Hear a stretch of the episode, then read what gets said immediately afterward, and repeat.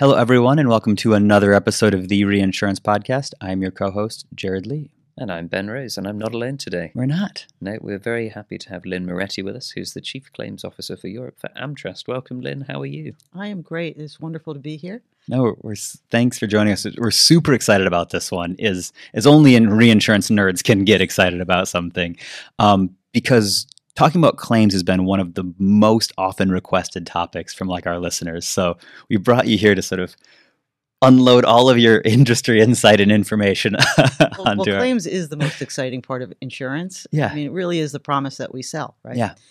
And so I am very passionate. You will, may, might need to take me off my soapbox about claims from time to time, but uh, happy to talk about claims. Yeah. Perfect. Well, we'll start with how you sort of landed in the space, like the journey to sort of the not only the industry itself, but sort of the claims side of this space, and then we'll dive into all manner of stories and anecdotes. I'm sure. So, Well, as everyone in insurance, we all grew up with insurance action heroes and want to grow up and be in insurance.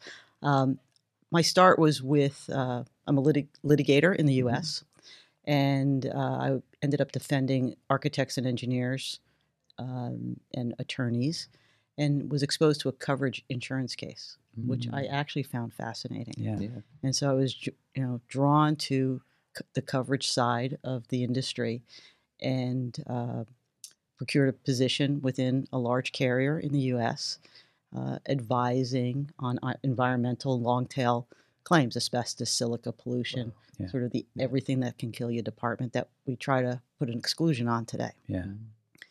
And I was advising the claims professionals and really finding it fascinating what they did Mm. and how they moved around the company.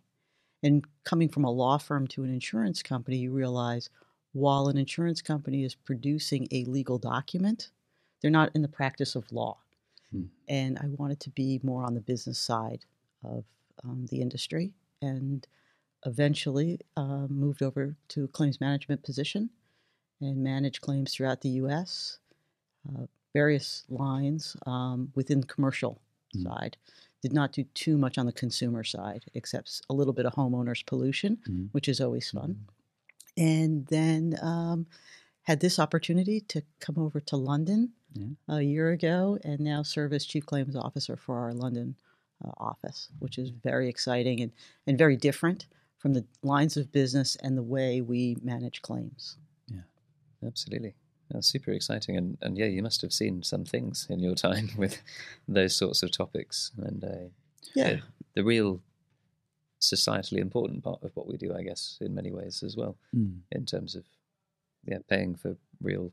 Well, I think on two two aspects. You're dealing with people that are in crisis. Mhm. Something happened, whether it was personal, you know, their loved one was in a in an accident, Mm.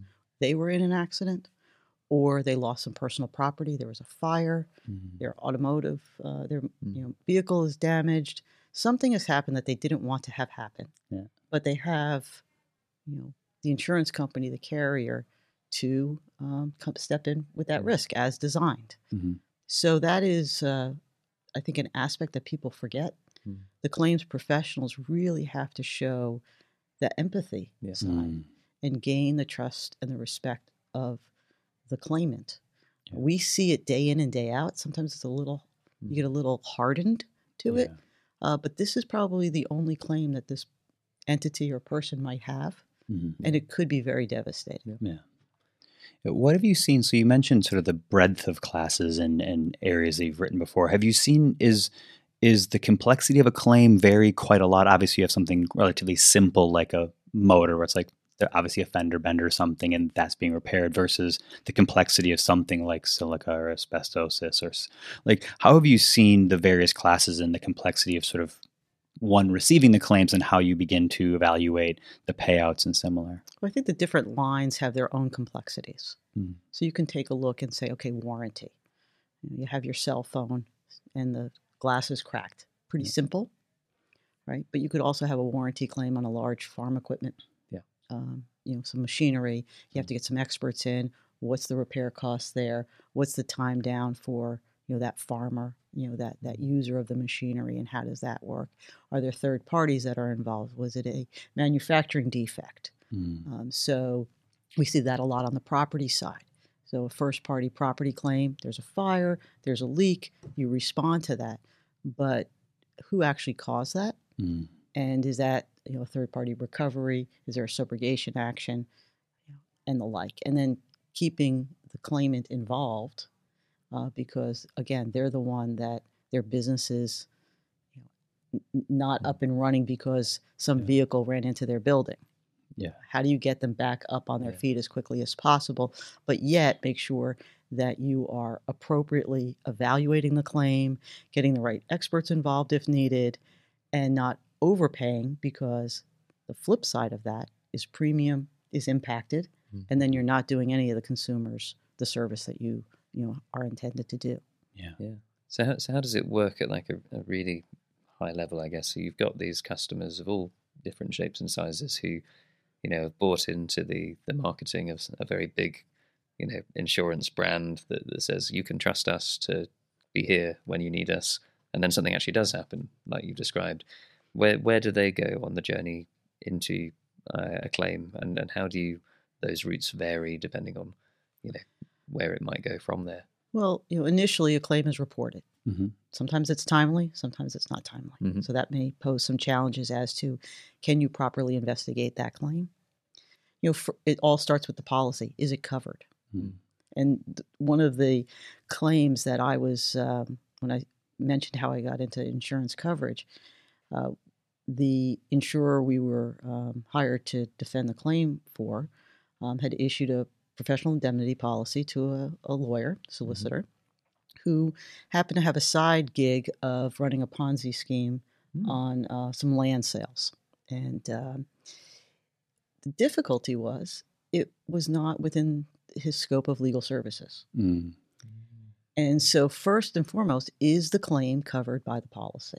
Yeah. And that's where you have to start.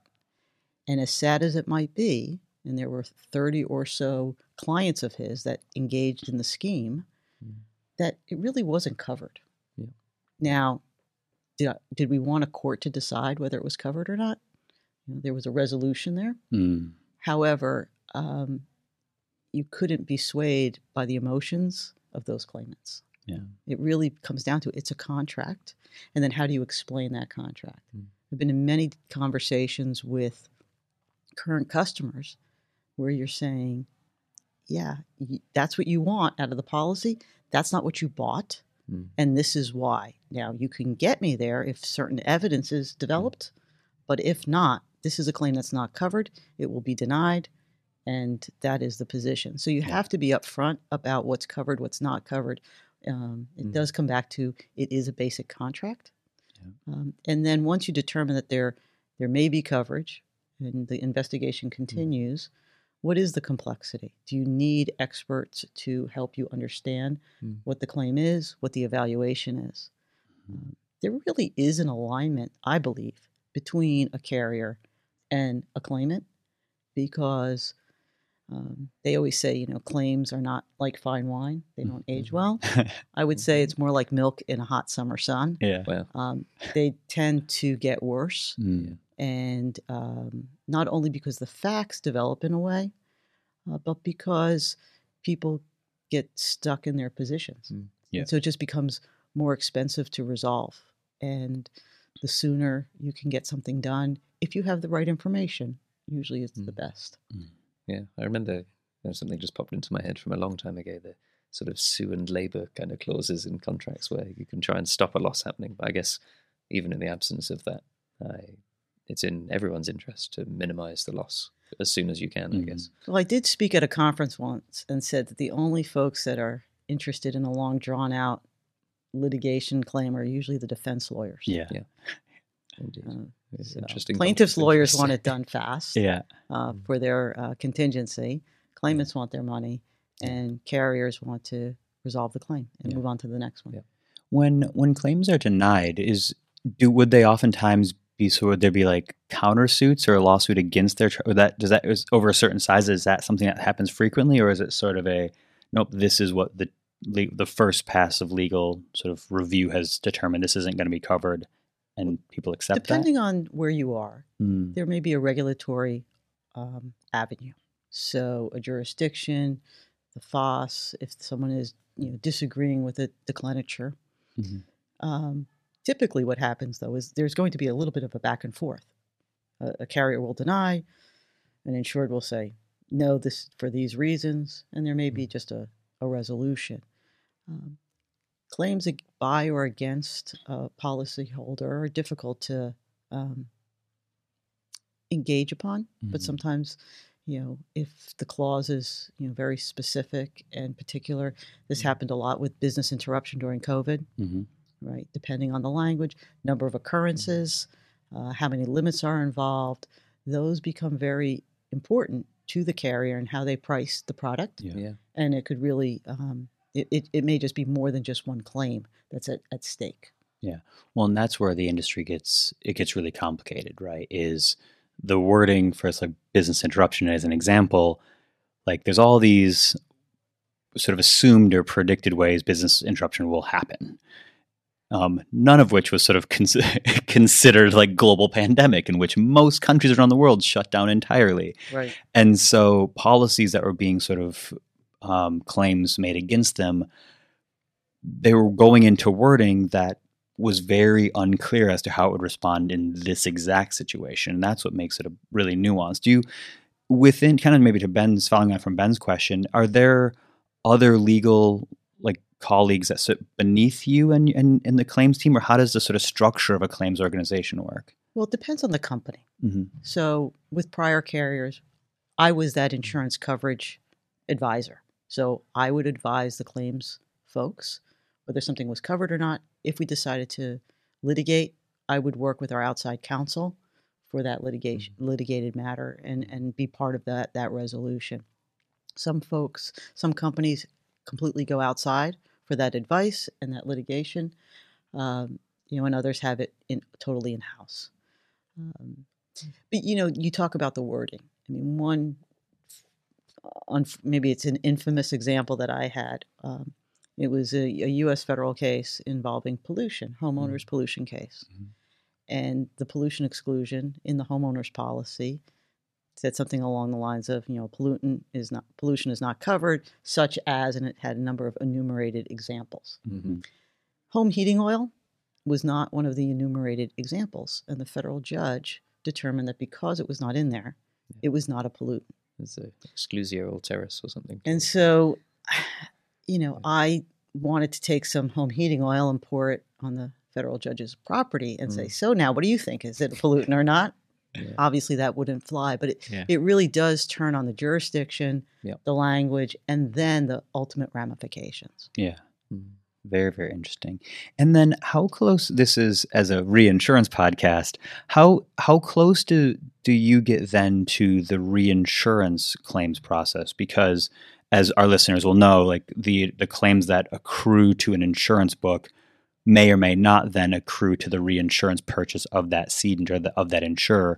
How does that transition through? Like when you're when you're sort of managing claims that are coming through, are you filing them somewhere that you can link them up to what policies they might be either accruing to in a sort of aggregate policy or um, building towards in a cat policy. How does that kind of work that relationship? well so the claims department is typically you know separate and distinct from the reinsurance department Mhm. you know and our job within claims is to alert our, our reinsurance partners within the company that a claim may be uh, subject to reinsurance Mm. whether as a single claim Mhm. or as an in an aggregation let's say a property catastrophe Mm. hurricanes things and the like Mhm. um, what's important from a claims perspective is to focus on the claim itself and not the noise around it as to who where the risk shifts and Mm. how i think one of the the biggest um, differences i have seen in my career is when the business is in runoff long tail and your reinsurance partner for that business may not be your current reinsurance partner Mm.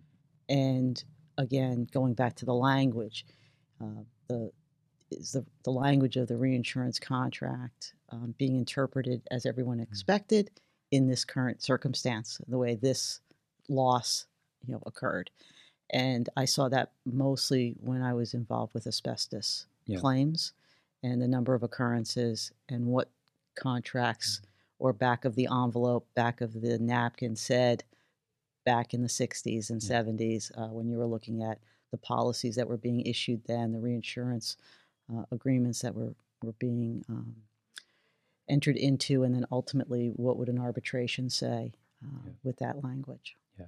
I think that sort of speaks to why we've we've always talked about on the podcast the importance of the relationships between insurers and their reinsurance partners and things, and why I think the industry thinks about it in that way is if you've been in the industry for decades, like there are experiences you have of like we brought them in as a new rein or they brought you know Mm. cheaper capacity or what have you, but over the course of a number of years, legacy claims have come through and there's been a lot of friction there and it's easy to look back and go it's not worth it we should read we're better off with our long-term like trusted partners because if we have the option we know that they're they're around and they see a, a very big picture of our relationship rather than that one program we wrote Right. 18 years ago which we don't really feel like I dealing with anymore I think it's really important that again, if you focus on what what's the the right thing to do, what's the right way to handle a claim, and not Mhm. think about that noise. Uh, and we have a situation right now where we're really managing our book in a very different way, much more contained, and I, you know claims that we were putting our reinsurers on notice, we were resolving for below the threshold. Mhm. And I think what that shows is that good faith approach.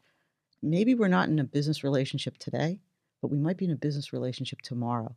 And when you show that that is how you approach your business, uh, long te- long term, it's just going to be good for for the carrier. Mhm.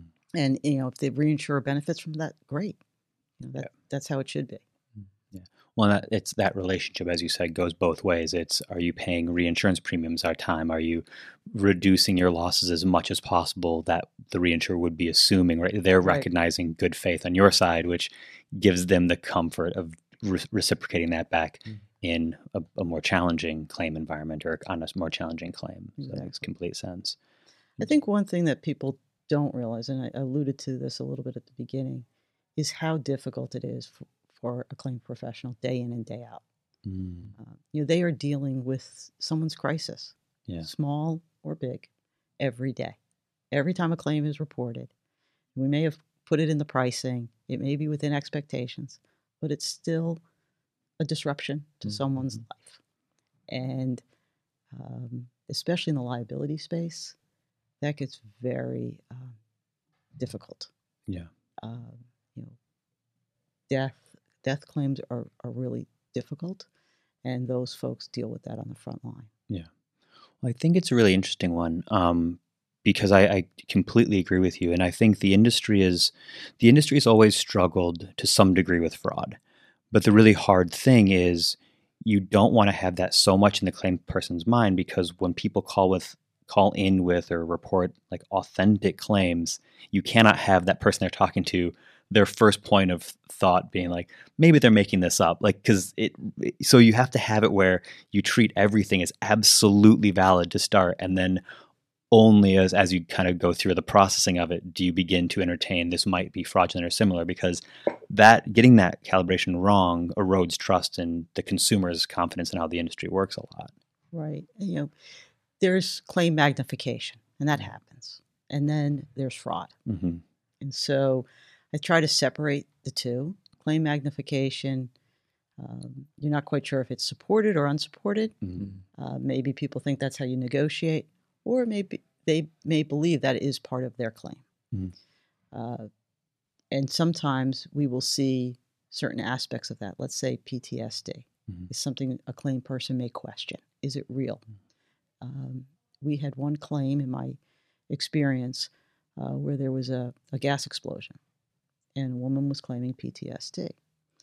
Our claims professional flew across the country in a very rural area Mm. to be to meet her in person to try to resolve that claim. Mm. She was, you know, oh, you know, overcome with the care that was shown to her. And what he learned was right before the explosion, she recalled her children being in the kitchen with her. Now, the Mhm. kids were fine. They had run out of the house, but she didn't know that when she woke up. Yeah. And so he could identify, he could be with her, he understood what her pain was, Yeah. and he could evaluate that claim, and it resolved like right then and there. Yeah. Which, you know, for the insurance company, um, we paid her fair, fairly, we paid her timely, and we avoided some of the expense if that claim had stayed open. Mhm. Conversely, uh, we had a claim where um, a woman had fallen down the stairs, claimed um, some injuries to her legs, and then all of a sudden a back injury. Mm. Well, we found a um, photo of her riding a mechanical bull, and the uh, claims professional found the bar. Mhm. The, the photo Mhm. was undated. Yeah. Found the, the bar where it was. There, there were so many bars in the area that had a mechanical bull. Mm. Narrowed it down, and you have to f- sign a waiver. Mhm.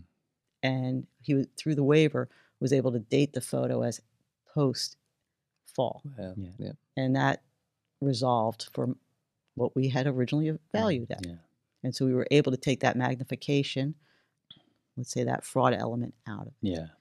Um, so you have to be mindful. It's all about that good investigation. Yeah. And on that claim, the time was worth spent Yeah. Yeah. doing a, a longer investigation rather than speed to resolution.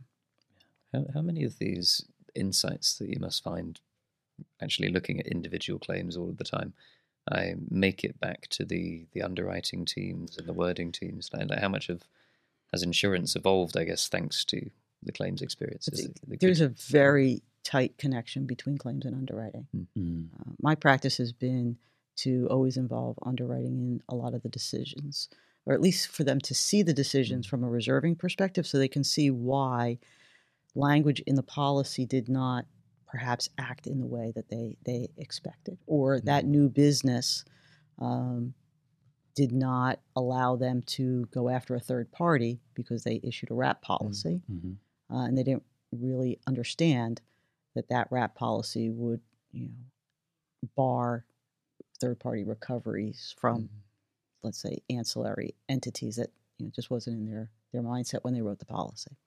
So you always need to to have that feedback loop. Uh, we do that on a monthly basis, uh, definitely on a quarterly basis on some of the larger issues, and then sometimes you have like a summit on here's a new product, here are all the endorsements, the exclusions. This is how the claims have lined up over the last year. Mhm.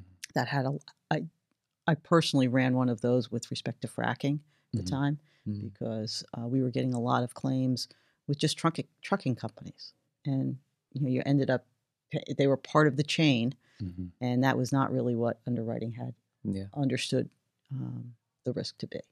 Yeah. So you, you need to have that feedback loop, and underwriting needs to understand that claims is doing a difficult job and is not trying to um, increase loss ratios. Yeah. absolutely So uh, I think it, it, it just helps uh, educate everybody on uh, the different obligations we all have within the company. Yeah. and is the I guess ever more available world of data and analytics changing the way that you know claims is is impacting the whole insurer I guess I, I think again it depends on the complexity and the, and the line of business. Yeah. And so let's say obviously within let's say a property context, having information about materials costs Mm. and labor costs and inflation in different jurisdictions, you can more readily get to what that evaluation has should be and whether uh, you need to involve additional experts just to determine it. Some of that information is now available to us. We can see whether there is just straight through processing on some claims. Yeah. And that may be, you know, again, for the right claim, that works. Mhm. You don't also don't want to overemphasize the AI, the technology, because it could lead you to uh, improper results. Yeah. Yeah. And so it's it's that constructive use of technology, constructive use of, of information. I think it's very important to use the data to, to manage at a macro level, and that will help you on the micro level. Yeah. But you Mm. need to make sure you understand that um, what may look like a relationship may not be a relationship. Yeah. Yeah.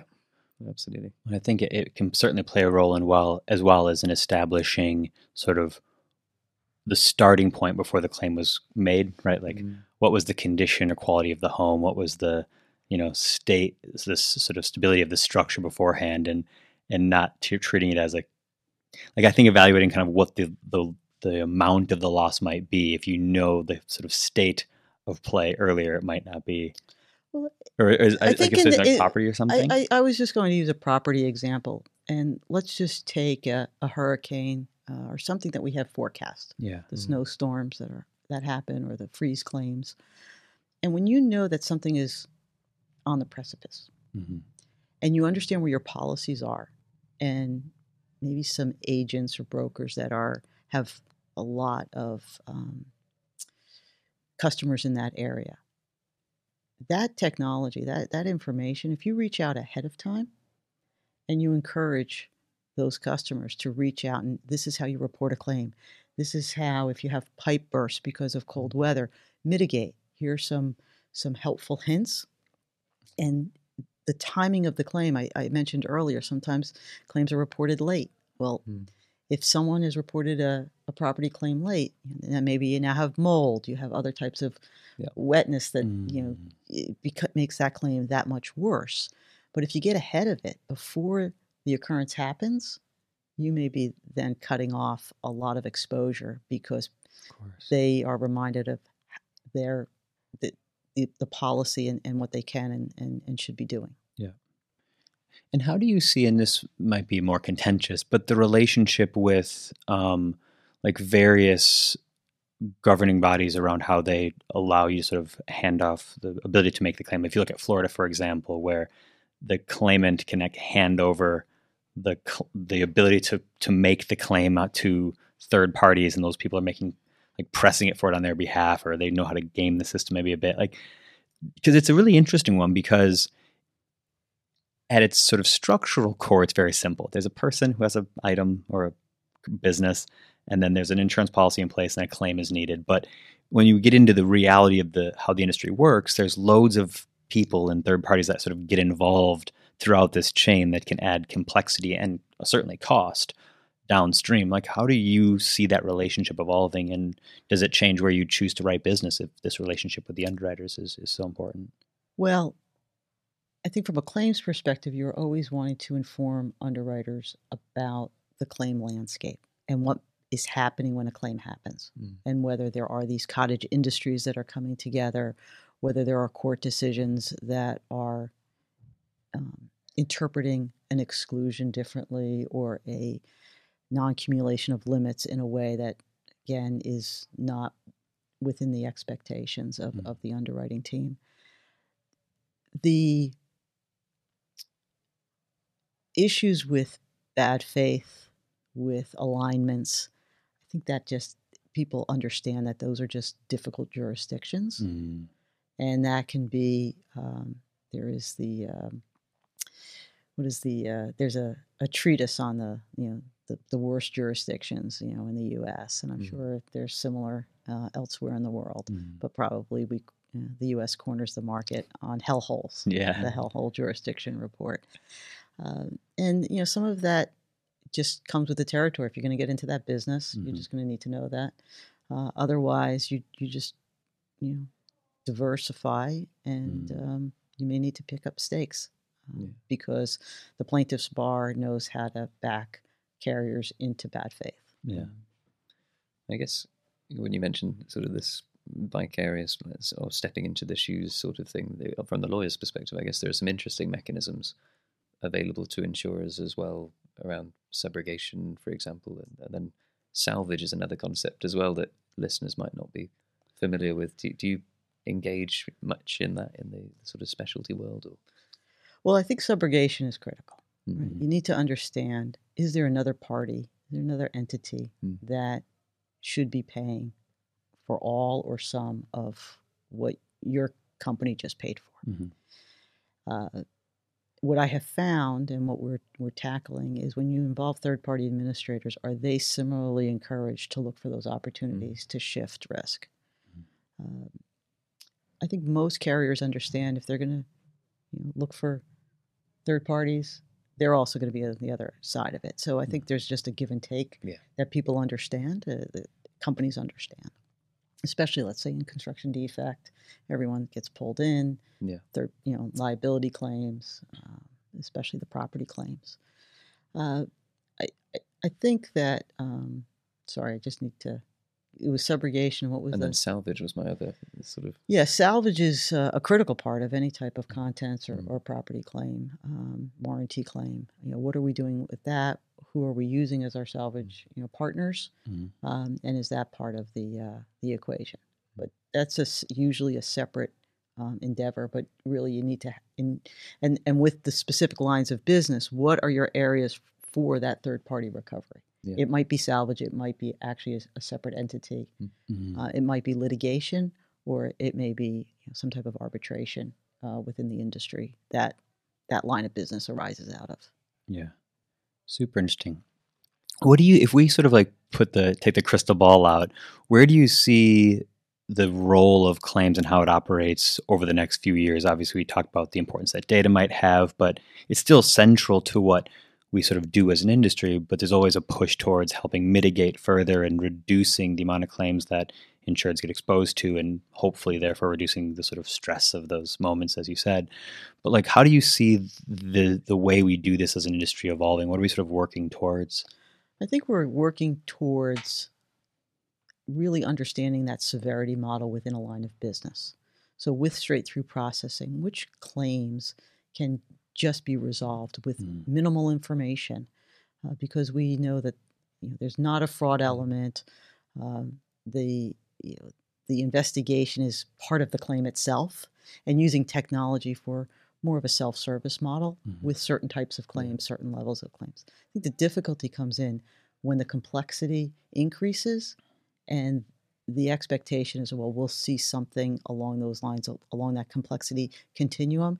And that's where uh, some of the information can be informative, but I think the human element and the human Mm. uh, understanding of what the valuation is and what the resolution approach is is critical, at least in the next couple of years. yeah Interesting. Yeah, no, I had an interesting one the other day where one of the, I can't remember if it was my first claim or if it was one of very few insurance claims I've ever actually, you know, gone through. And I I'd bought a ticket to a concert that ultimately we couldn't attend because my wife had COVID, and the claims process sort of hung on the fact that these concert tickets I had, you could tell whether they'd been used or not Mm, based on the individual uniqueness of my ticket.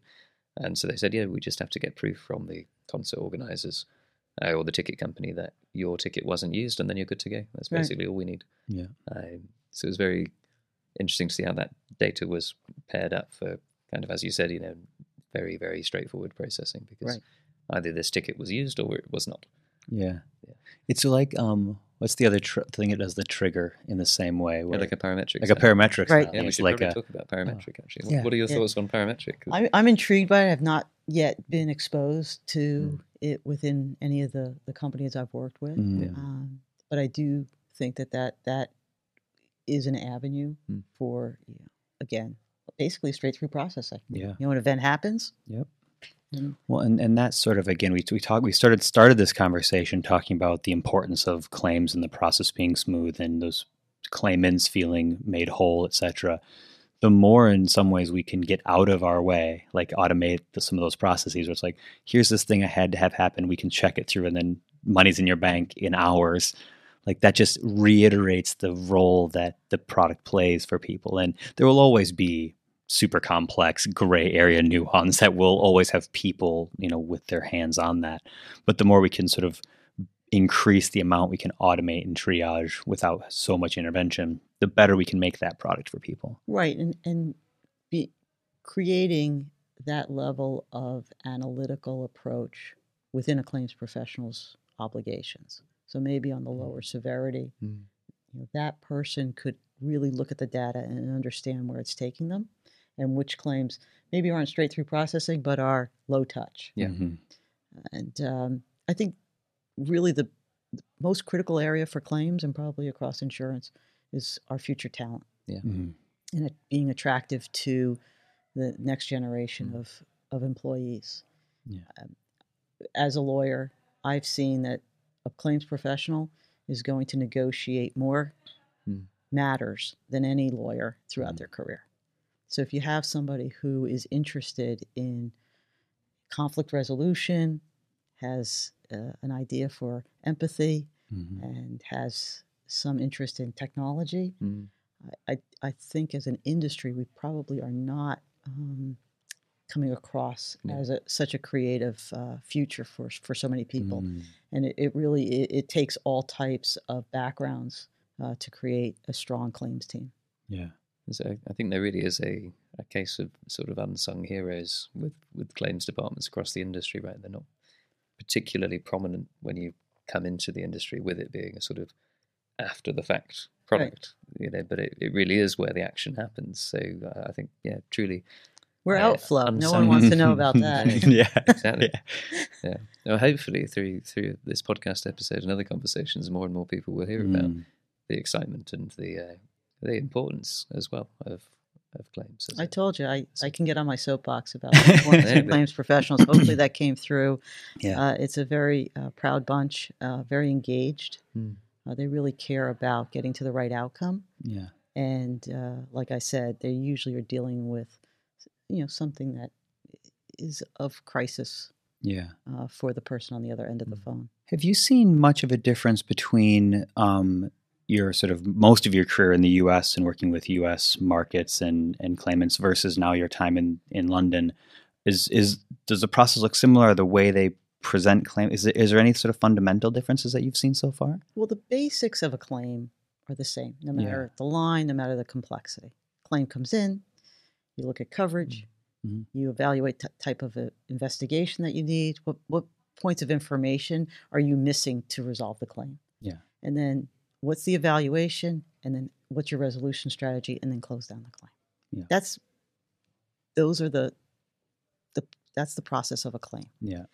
However, I think uh, what I've, I've have found here, and and maybe it's more my company than than elsewhere, uh, is the the use of third party administrators. Mhm. And so, in a way, I feel we're almost sitting in an oversight position like a reinsurer.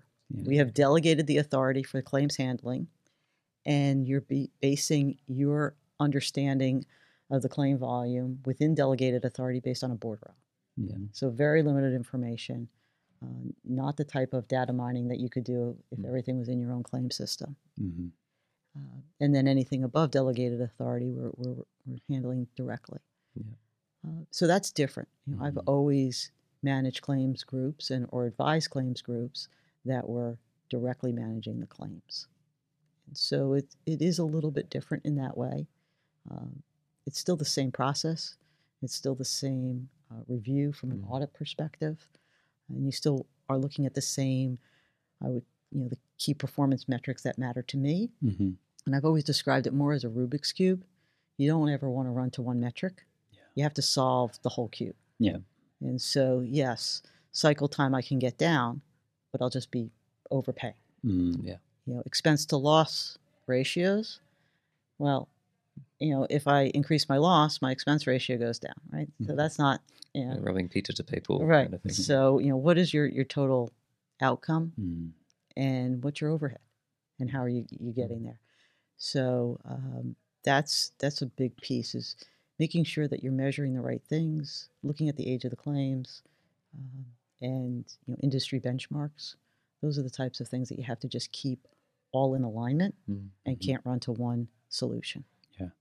You mentioned before, um, at a high level, is more more on the topic of jurisdictions, but this idea that if if a certain jurisdiction is too difficult, you might just choose to to pull out of that jurisdiction or similar. How much does the company look at maybe underperforming books or classes, going, should we stop writing this product in its entirety, or like, is that, is that a conversation that you get involved with, or the data your team sends internally? Is that driving some of those company wide decisions? well they're always going to look to claims Mm. uh, see what we're seeing Mm. how those decisions get made um, i've not you know fully uh, educated myself on that Yeah. i do just keep getting drawn towards You're not pitch. You're not pitching. We should get out of this thing right now. uh, well I, th- I think more from a you know why did we write this or we need an Mm. exclusion if you're going to continue Yeah, to write this is that sure. market you know does that take you out of the market if you're you know Yeah. or you know your expectations need to change If you're going to write, and I use this example a lot, and, and maybe the law has changed, but if you're going to insure dry cleaners in Indiana, you Mm. can put the pollution exclusion all over the place on that. And at the time I was giving advice, it was not recognized. Mm-hmm. It was against public policy. So insure those folks, but at our own peril. Yeah. So, you know, that just goes into that risk matrix and the appetite that the company has. Yeah. Well, and you get this really interesting sense of the feedback loop that this industry has, right? Where you have um, consumers coming to insurers looking for protection on a thing, and then over a while you get claims coming through on those policies, and then over you know a more time you get an indication as profitability of a book of business, and then that will guide underwriting principles and underlying pricing. And you you get to see the interconnectedness of of these of how claims works alongside policy and introduction of inclu- in, inclusions and exclusions, um, all sort of guiding kind of what exists to a consumer when they go out to buy an insurance policy. Well, and when you think about the lines of business, the shorter tails, you're going to have that feedback loop that much Mm, yeah. faster. But I think where the problems come in, the inherent issues, let's just take asbestos, for example, right? Yeah, those policies look great, right? And then over time, the long tail nature of some of uh, our exposures really then say, oh, I wish we had known that Yeah. Mhm. 30 years ago. Uh, or 10 years ago, let's say on a decennial Yeah. uh, structural defect, construction defect type policy. Uh, the WRAP policies I mentioned before, Mhm. you know, those were, you know, dealt with a, a lot of those in New York. And uh, we had New York labor law, falls from scaffolding, uh, different types of, you know, workers' compensation issues. And there was nobody to go back after because we Yeah. insured everyone on the project. Yeah. Yeah, and I, I guess it would make sense to have uh, claims folks involved in new product innovation as well. You know, working out this is the first time we've ever insured this thing. Where do we start? Well, and I think that's when when companies are getting involved in new lines, take a look at well, who will be handling the claims? Mm. Because if you want to get involved in medical malpractice, and you have a property team, how are you going to buy the expertise? Yeah. Where are you going to learn about how those claims really should be managed? Do you have that expertise, not just on the underwriting side, Mm. But on the uh, the claims side? Yeah. And can you trust that third party if you're going to to buy or borrow Mm. uh, and not build that expertise. Yeah. A super, super fascinating air hit, Lynn. Thank you so much for spending some time with us and helping us the conversation. unpack this for the listeners. I really Thank you for it. shining the light on claims. Yeah. Appreciate the spotlight uh, for all those claims professionals toiling in the back rooms. You're, you're, you're, you, we see you, claims professionals, and we appreciate you. Thank you very much. Perfect. Thank you so much. Thanks. Thanks, everyone.